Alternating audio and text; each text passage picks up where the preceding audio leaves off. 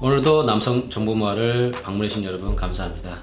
요즘 웹상에서 많이 찬반 논란이 이루어지고 있는 주제들이 많이 있는데요. 남성에게도 여성에게도 뜨거운 논란이 이루고 있는 수술이 바로 포경수술입니다. 오늘은 이 주제를 사실만 가지고 제가 팩트를 말씀드리려고 합니다. 자, 우선 포경수술을 반드시 해야 하는가에 대해서 얘기를 나눠보려고 하는데요. 아주 예전에는 남성들은 이제 의례처럼 태어나자마자 포경수술한다, 이런 인식들이 많았는데 요즘은 점차적으로 포경수술 안 해도 된다는 식으로 점점 이렇게 생각하고 있는 분들이 많습니다.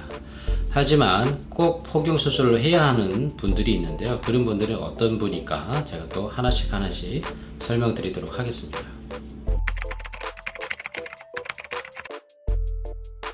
자, 포경수술에 필요한 부분은 첫 번째, 진성포경이라고 해서 똘똘이가 성이 났을 때 표피가 다 적혀지지 않고 똘똘이 앞머리 부분에 피부가 일부 덮여 있는 경우, 이게 이제 진성포경이라고 하는데요.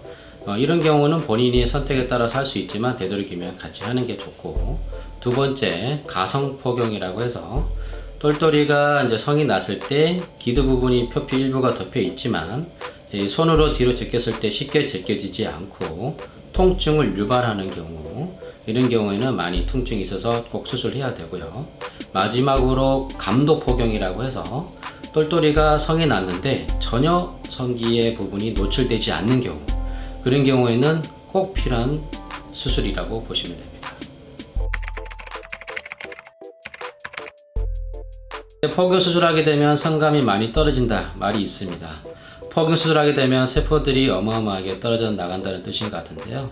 그래서 제가 36개의 논문을 찾아봤어요. 근데 4만 명의 사례들을 봤을 때 신뢰도가 높을수록 포경수술은 악영향을 끼치지 않는다는 결론을 도출이 띄고 있습니다. 그래서 포경수술은 질병 예방과 청결 유지의 목적을 띄고 있다고 보시면 되고, 가성, 진성, 감도포경 있는 분들은 꼭 수술하시는 게 본인한테는 청결 유지와 질병 예방에 많이 도움이 된다고 보시면 됩니다.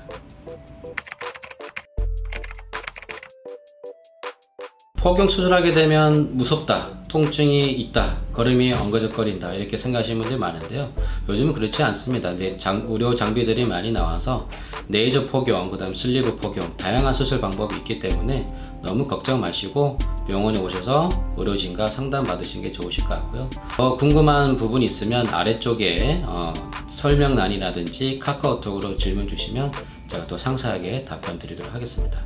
그리고 요즘 구독하는 분들이 많이 늘고 있는데요. 계속 구독 한 번씩 꼭 눌러주시고 좋아요 한번 눌러주시기 바랍니다. 그러면 더 좋은 정보를 가지고 계속 제가 설명드리도록 하겠습니다. 감사합니다.